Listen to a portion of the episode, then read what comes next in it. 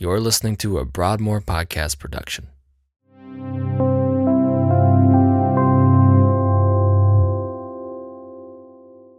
In today's message, we move into week three of the Advent season, focusing on the theme of joy. As always, our prayer is that God would use His Word to work in us as we listen and submit to Him. Well, good morning, church. How are we?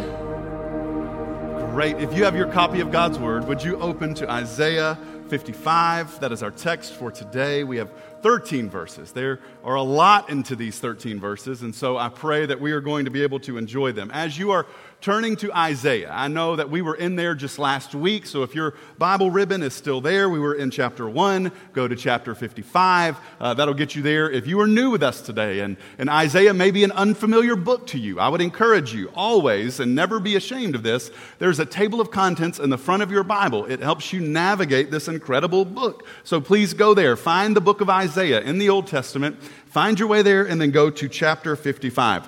As you are making your way, let me give you a reminder and an encouragement as to what next Sunday will look like here at Broadmoor. Next Sunday is Christmas Eve.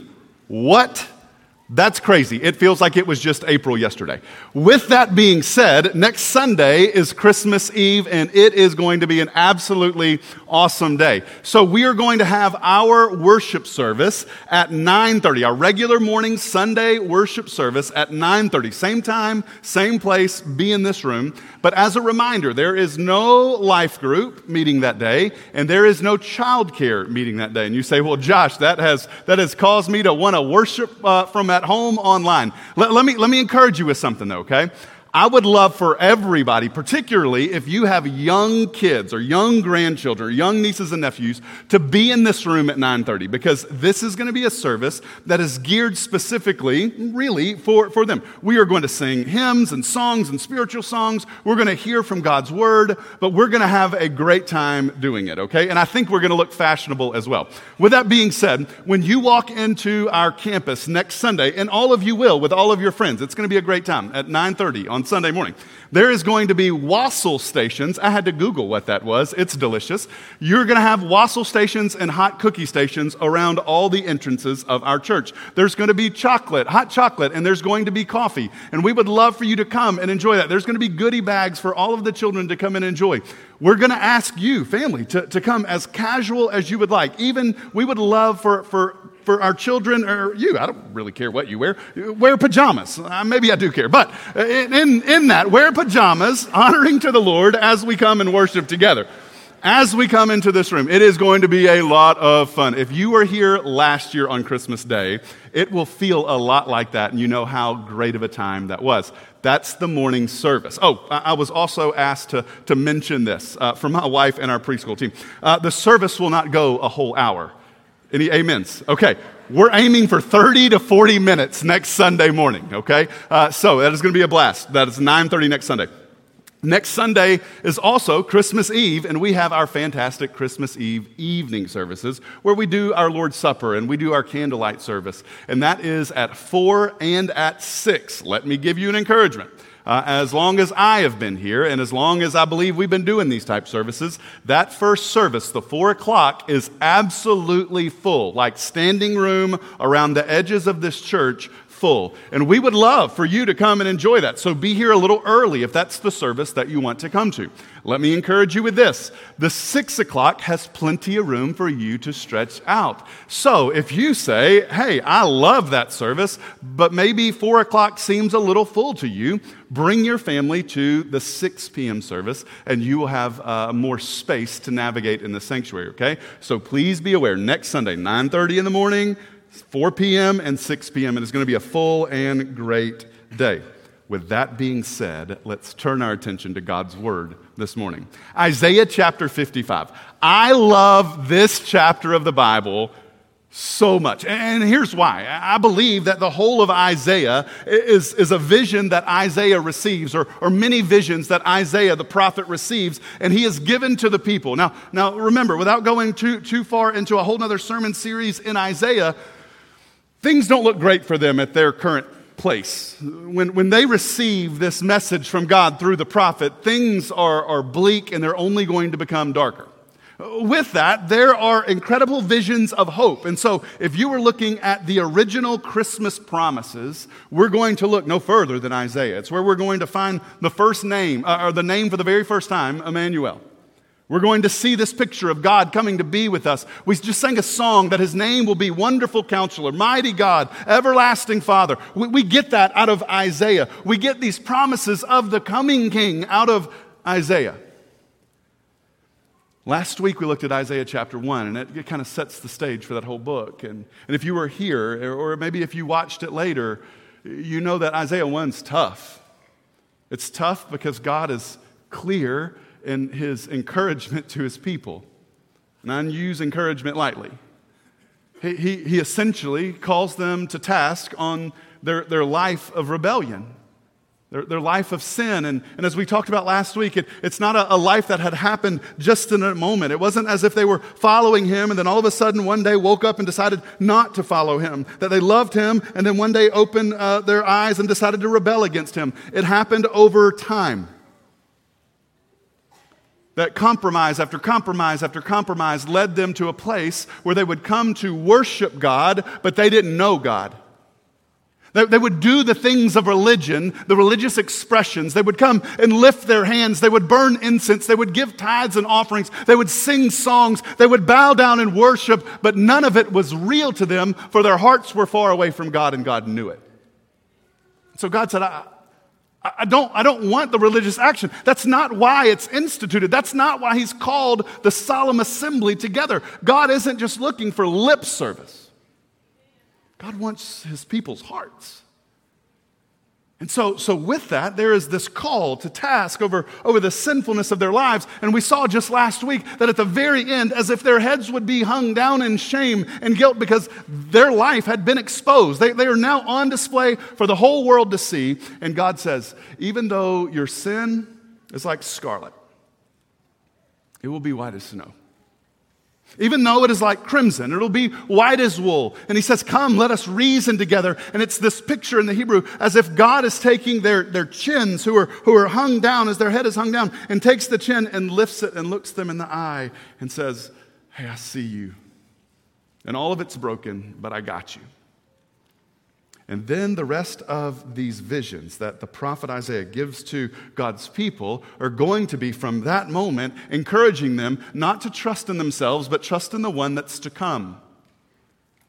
The, the great joy of Christmas is Christ being with his people and all of the fulfillment of those promises. And so when we get to Isaiah chapter fifty-five, which is where we're going to be today, it is really a culmination of a large swath of Scripture in, in this prophetic book. And it's a beautiful picture. So let's read the first two verses together. And I pray that you see the encouragement of this Christmas season and why we celebrate as we do. Isaiah chapter fifty-five, verse one and two. Come, everyone who thirsts, come to the waters. He who has no money, come, buy and eat. Come buy wine and milk without money, without price. Why do you spend your money for that which is not bread and labor for that which does not satisfy? Listen diligent to me, diligently to me, and eat what is good and delight yourself in rich food. All right, so as we understand this text, right? Why do you, he makes this, this statement, why do you spend your money on that which is not bread and, and labor for that which does not satisfy? The fact that the prophet, through God's words, uh, de facto, the fact that God has to say this to the people tells us that the people are making some really poor choices with their life. They're spending their money on things that won't feed them or nourish them, and they're working exhaustively for things that are always going to leave them wanting more. What's great about the illustration of these two groups, and I'll explain those two groups to you, is this. is that the poor and the destitute and the rich and the able are both invited to come. What, what do we mean by the poor and the destitute? Those who work exhaustively, Th- those who have to, to spend their life's capital, their every day, their, their, their energy that they have every day just to buy something. And, and what God is saying to his people is you are spending your life on something that's going to leave you wanting more. That's that. That's the, the poor and the destitute. Or, on the other side, the rich and the able. It says, why, why is it here that, that they have money to spend, but they're spending it on things that don't last? They are both equally invited to come and drink from the well of God. But not just both can they come and drink, but they both need to come and drink from the well of God. The good news of Jesus is not just for the poor. I know sometimes we may hear that and may believe that, or, or maybe you, you sit here and you hear gospel messages all the time, and maybe it's not a rich or poor thing for you. Maybe it is a spiritually rich or poor thing for you. And you hear a gospel message of encouragement, of hope and trust in Jesus Christ alone, and you say, man, that's awesome. I wish my aunt was here to hear that. Man, that was awesome. I wish my dad was here to hear that. Man, that's awesome. I got a friend at work. I'm sharing this message right now. And it doesn't affect you because all we see is them.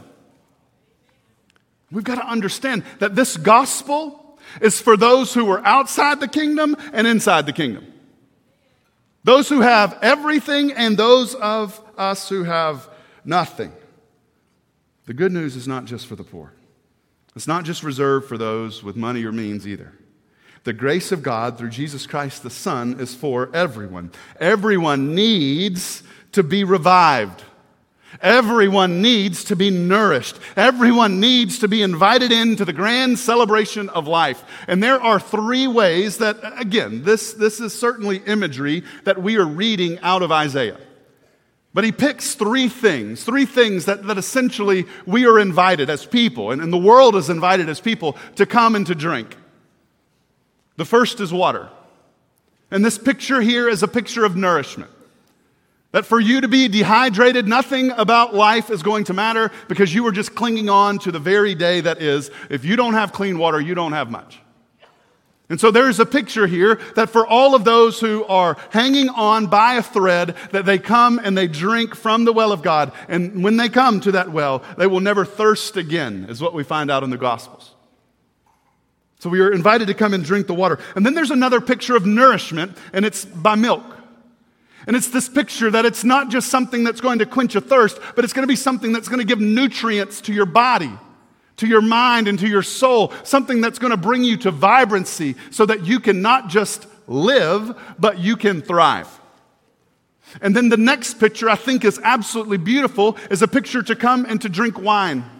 And it's this picture to come and to, to not just have water, not, not just to have life, not just to have milk, not just to be vibrant in life, but it's to come and to have wine and to be invited into the grand celebration that is the joy of Christ. Again, this is completely metaphorical. Don't, don't go out to the store today to Kroger and try to buy water and bread, or water and milk and wine. In this, this is a picture of Christ inviting us in, the foreshadowing of, of Christ being the one to invite us in, not just to live a life that is just okay, or not just to live a life that is just mediocre, but to live a life that is, to, to use the line that he says in John ten ten. The thief comes only to steal, to kill, and destroy, but I've come to give you life like you cannot imagine.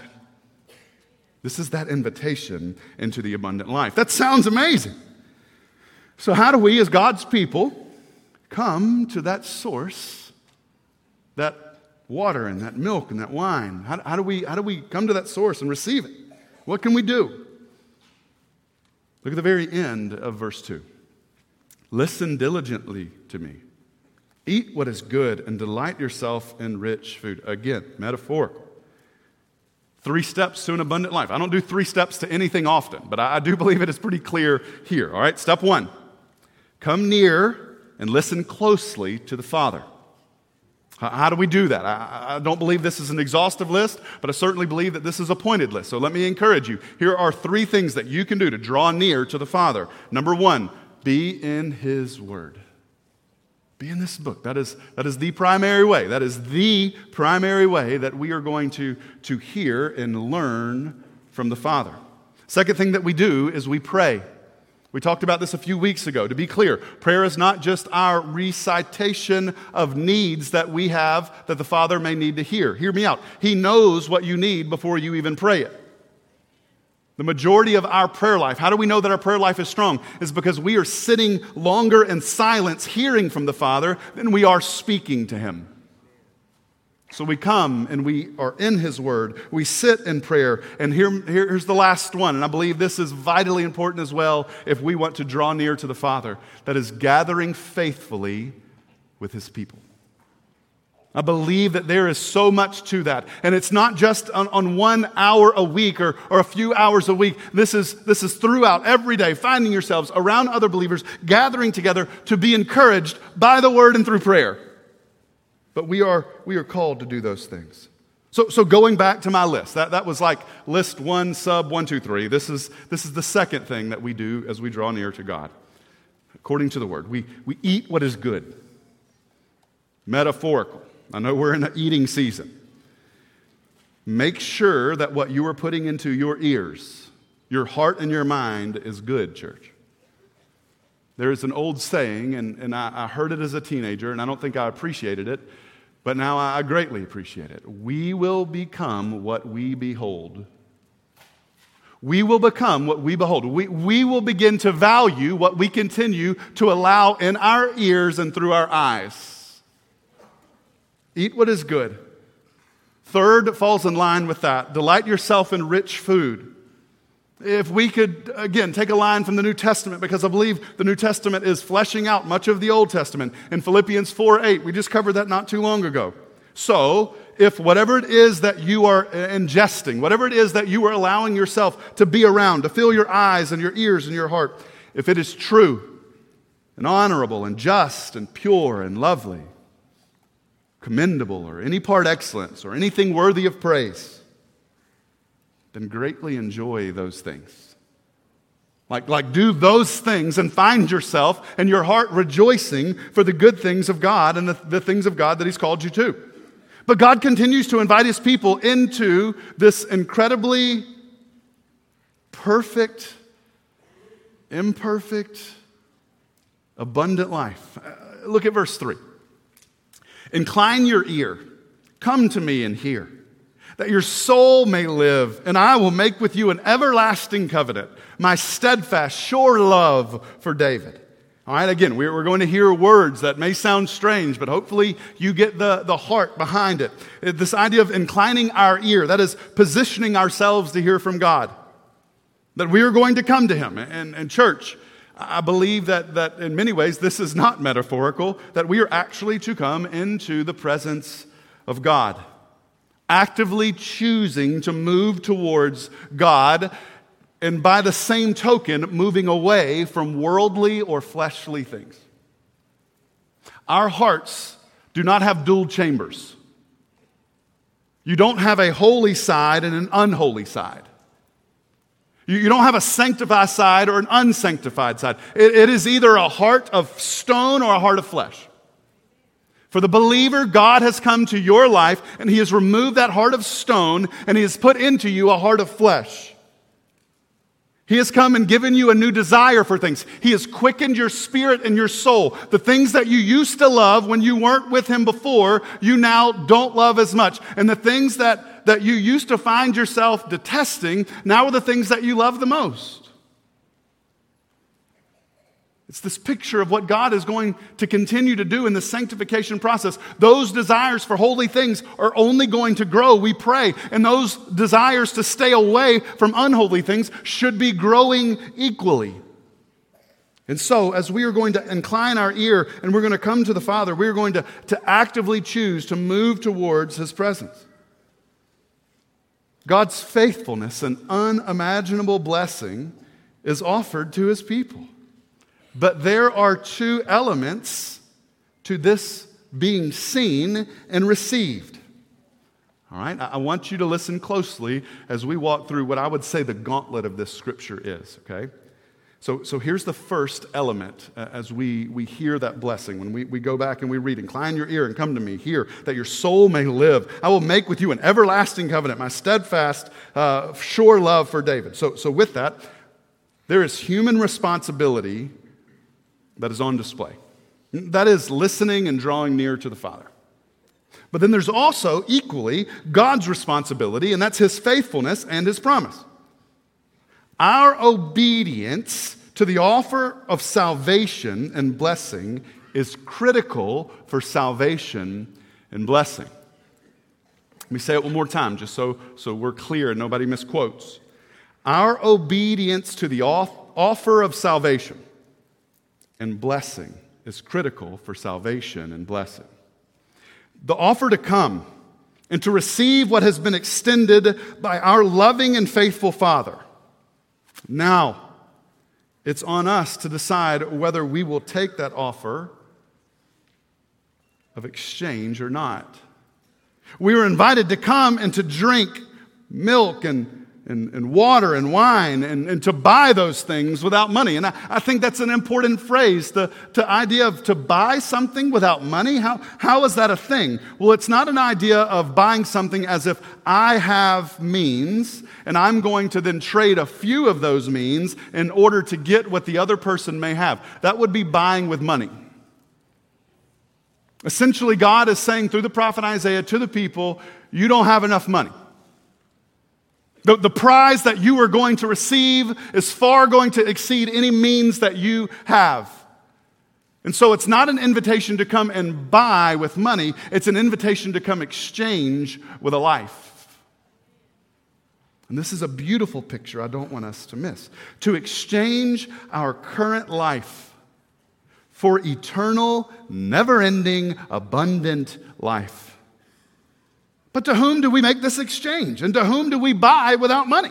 Listen to the next two verses about the promised one. Look at verse four and following. Behold, I made him a witness to the peoples, a leader and a commander of the peoples. So, so again, when we see the word behold, that is an emphatic word for, for look, look what's happening. When we read verse three with, with these two verses, we see that God and his faithful love through David, his line, will give us uh, a witness for the people, and that witness will be a commander of the peoples. Here's the great news for us Gentiles. Are you ready? Verse five. Behold, again, look, look, this is really important. You shall call a nation that you do not know. The nation that did not know you shall run to you because of the Lord your God and of the Holy One of Israel, for he has glorified you. See, this witness will call on a nation that isn't his, and the nation will run to him. They will run to him. Why? Because of the Lord your God, the Holy One of Israel. For the Holy One of Israel, the Lord, has glorified this witness. And church, for us to see and experience this witness is to see and experience the Holy One of Israel himself. Do you remember in John fourteen when Jesus says these words, whoever has seen me has seen the Father? What he is saying is a manifestation of this declaration. He's saying, hey, you remember back in Isaiah fifty-five when, when, when, when it would be said that, that I'm sending to you a witness, and that witness will be glorified. That, that witness will have a weight to them that is different than anything else that's ever been seen on this earth. That, that in glorification, if you go back and, and listen to the Roman series, and, and we talked about glorification or glory of what that is, it's a term of weight. And it's this idea that, that this, this thing, whatever, whatever gets glory, is going to be made, seen as more real than everything else. In the same way that you would pick up something real and a trinket of something that represents that thing, and you can tell which one's real just by the feel of it in your hand. And so God says, I'm going to send a witness, and that witness I'm going to glorify, and in that glorification, nations that don't belong to him are going to run to him, for his glory is going to be made known. That's a beautiful picture, particularly for us, if you grew up not Jewish. You were Gentile. You were not part of the original family of God. But God in his infinite grace has seen fit to draw those from the outside in and to call them sons and daughters. I'm so thankful for that. So, Jesus is the promised witness. He is the Holy One of Israel, right? So what do we do with him? What, what, what, what do we do with him right now? Well, that, my friends, is the question that must be answered in this life. What will we do with Jesus? What will we do with the witness? What will we do with the one who comes and represents the Father to this world? Well, here's the invitation. Look at verse six. Seek the Lord while he may be found. Call upon him while he is near. All right? So the Lord desires that you and I, in all of his creation, would seek him and call upon him for help. God, God's desire is that we would call upon him to be saved. And there's much to this passage that we need to understand and apply. So, so number one, I want you to hear this. The Lord desires that all lost would come to him and be found. I believe that with all that I am. This invitation is truly awesome because the Lord isn't just saying this from a distance, but he is near, inviting lost people to come and be found. But just because the invitation's there doesn't mean that all will come. The time for salvation sits right between the two Advents. Thankful for the Eichelberger family and the explanation of Advent yet again to understand that there are two Advents really we celebrate this time of year. We remember the first coming of Christ while looking towards the second coming of Christ. And it's in between those two worlds, those two moments in history, one that has happened and one that is surely to happen soon. That in between those two is the offer of salvation for all that would come. But not all will come. We know that Jesus has come to seek and to save the lost. We know that he has come to save the world. John three, verses sixteen and seventeen say this, "For God so loved the world that he gave his only Son, that whoever believes in him should not perish, but have eternal life." Why did God send his Son? So that the world might be saved. If you needed more clarity, verse seventeen follows, "For God did not send his Son into the world to condemn the world, but in order that the world might be saved through him." When Christ came, it's the reason Simeon rejoiced so much when Mary and Joseph bring Jesus into the temple to be dedicated, because the consolation of Israel had been born. Peace amidst chaos has shown up. Jesus came to seek and to save the lost. He came not to condemn, but to save the world. But church, when he comes again, and he will come again, the time for salvation will be over. But when Jesus comes, he comes to bring judgment. I'll read for you quickly. It is a passage of Scripture I pray that you have written down. If not, you can write it down today. It comes from Revelation chapter nineteen, verses eleven through sixteen. "Then I saw heaven opened, and behold, a white horse.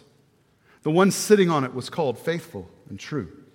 And in righteousness," listen, "he judges and he makes war.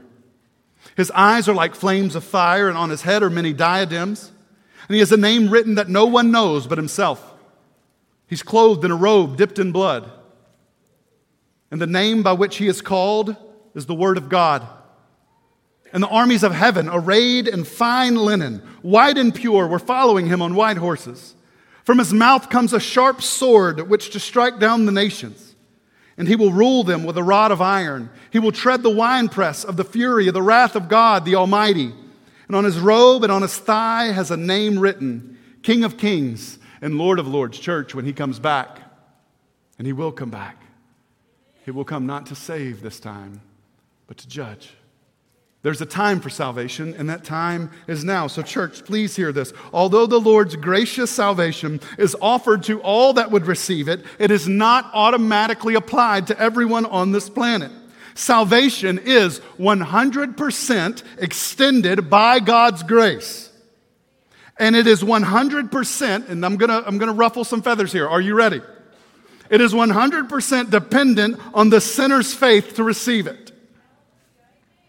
Faith, what is faith? That that seemed, Josh, you, you dropped a bomb here. What What is faith? It seems like a big deal. Faith that Jesus is the Christ, the Son of the living God.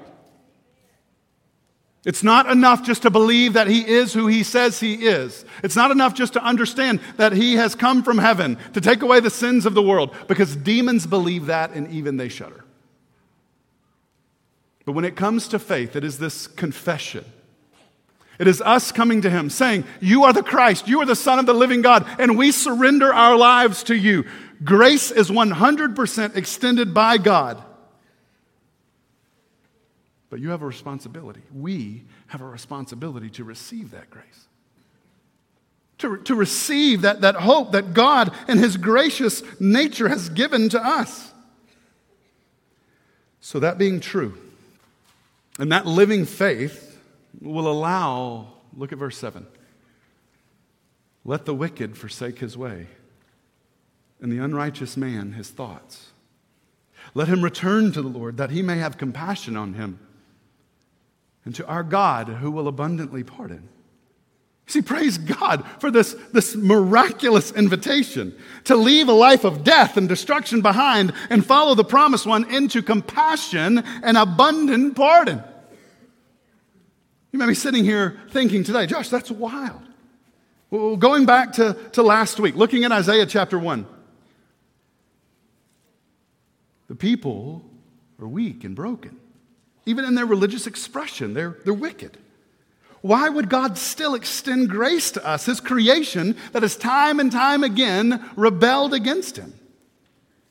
Because he is a good and gracious God. Look at verses eight and nine.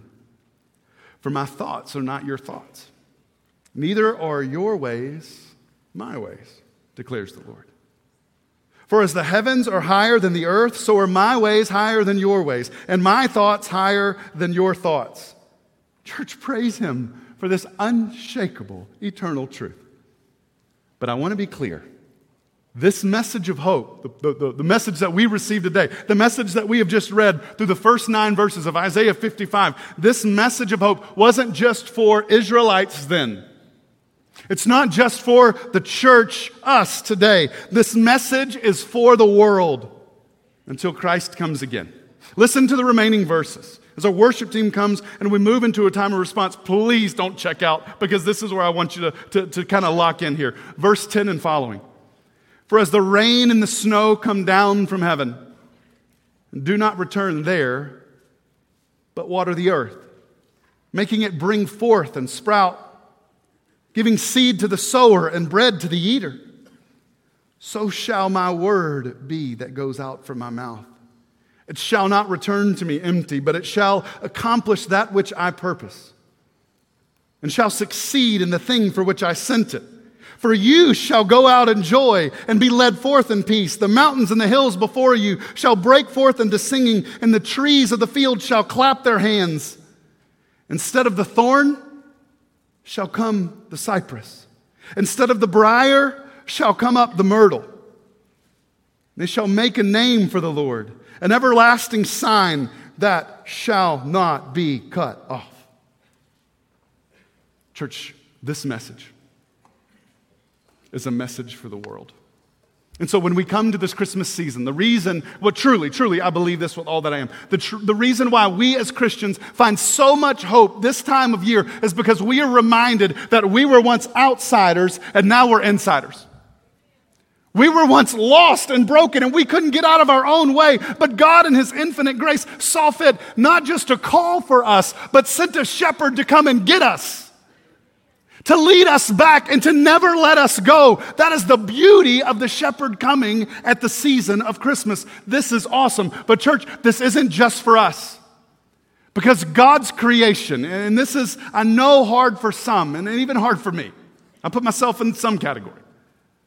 When you look around at the people that you interact with daily, none of them, listen, were created to be an enemy of God or you.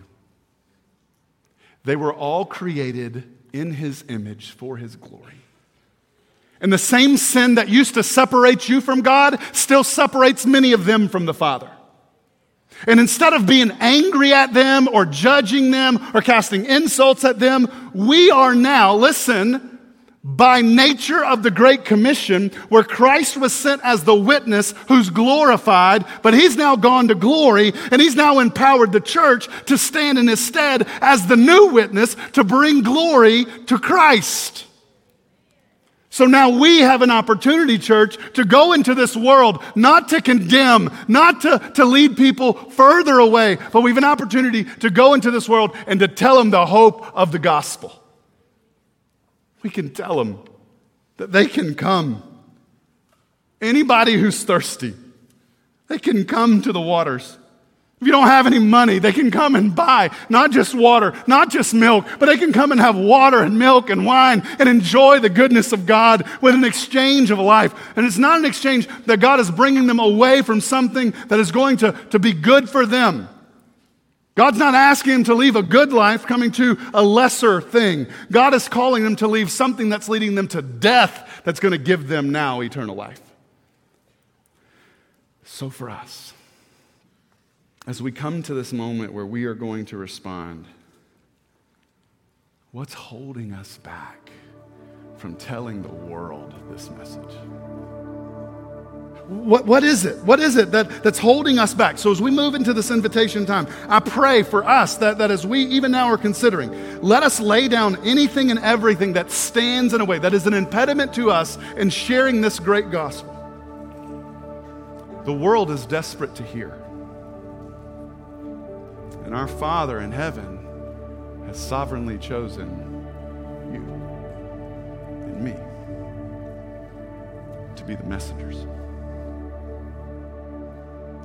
As we move towards this end, we're going to sing a hymn. I'm not quite sure you've ever heard it. Maybe you have. I don't think you have. Earlier in our service today, we sang a song called "O Come All Ye Faithful." I love that. I love that Christmas hymn. This song's a little different. The title of it is called "Come Ye Unfaithful," because I think one of the biggest things that we have as a hang-up to our sharing of the gospel is we think that we have disqualified ourselves from doing so. That maybe that gospel is good news to be shared by Pastor Josh, or my life group teacher, or somebody that's not me. Because, Josh, if you knew me, you wouldn't want me going to share the gospel either. Hey, hear me out. This vision, Isaiah's vision that he received from the Lord, was not given to a pagan group. He was giving this to a covenanted group, a people that God saw fit before the beginning of time to be in his family. And the first invitation was for them to come and to buy the water and the milk and the wine without payment, for them to come and exchange their life, because the payment has already been made. Jesus is the whole payment. So now we come and we eat and we drink rest in his sovereign grace over our lives. Church, we have a message to share. Let's let nothing stand in the way of taking that message to the world as good and faithful witnesses for the person and the work of Jesus Christ. Would you pray with me? Father, we love you and we thank you for today. Thank you for your word. Thank you for the truth that we get to sing and declare. I pray, Father, now that as we move into this response time, that even as we hear these words, that our hearts are ministered to, that as we sing these words, that we declare these things to be true. Holy Spirit, I ask that you begin to show us even more vividly the things that stand in our way, even more so the call that you've placed on our hearts to go into the world, to make disciples of all nations. Jesus, we love you, and it's in your name that we pray. And we now stand and respond. Church, would you stand with me?